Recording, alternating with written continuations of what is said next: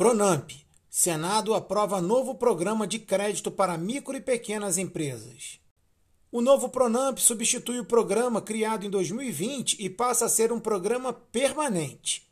O texto que segue para a sanção do presidente da República deve colocar 5 bilhões de reais em um primeiro aporte.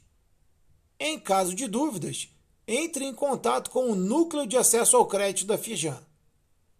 Acesse o site da Federação e leia mais.